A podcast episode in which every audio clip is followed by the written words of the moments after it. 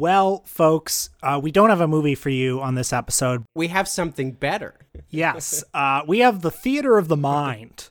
That's right. We have a classic record from the year 1961. There are many ways in which our government has invaded the precincts of private citizens, the uh, method of earning a living. So, for those who aren't familiar, um, Ronald Reagan Speaks Out Against Socialized Medicine was an actual LP put out as part of something called Operation Coffee Cup, which was an American Medical Association public relations campaign, PR offensive, in the 50s and 60s. Uh, and basically, you know, this was an attack on various efforts to expand Social Security, basically into a form of what's now Medicare.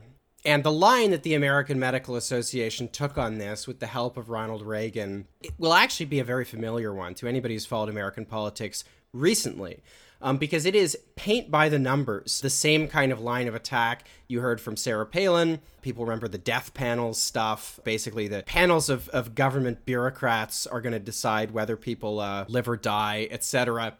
But also, you know, the line of attack here is paint by the numbers, the one that Democrats used in the primaries, at least if you strip away the kind of overt anti communist undertones of all this, or overtones, I should say.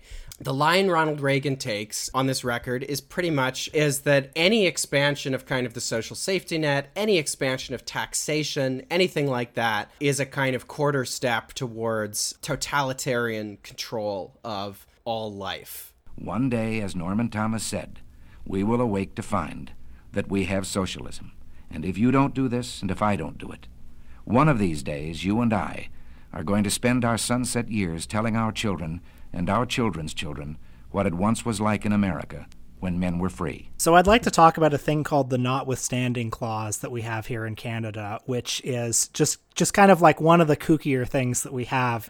I think our international listeners will enjoy hearing about it. It's a very rarely invoked section of the Canadian Charter of Rights and Freedom which allows the government to override parts of the constitution or court decisions.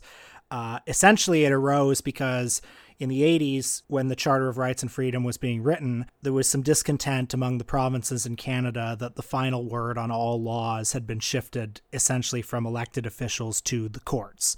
So this was intended as a sort of compromise solution. And it was intended, I guess, only to use in cases of emergency. Uh, although uh, the Premier of Ontario, Doug Ford, friend of the show, has used it twice since he was elected in 2017.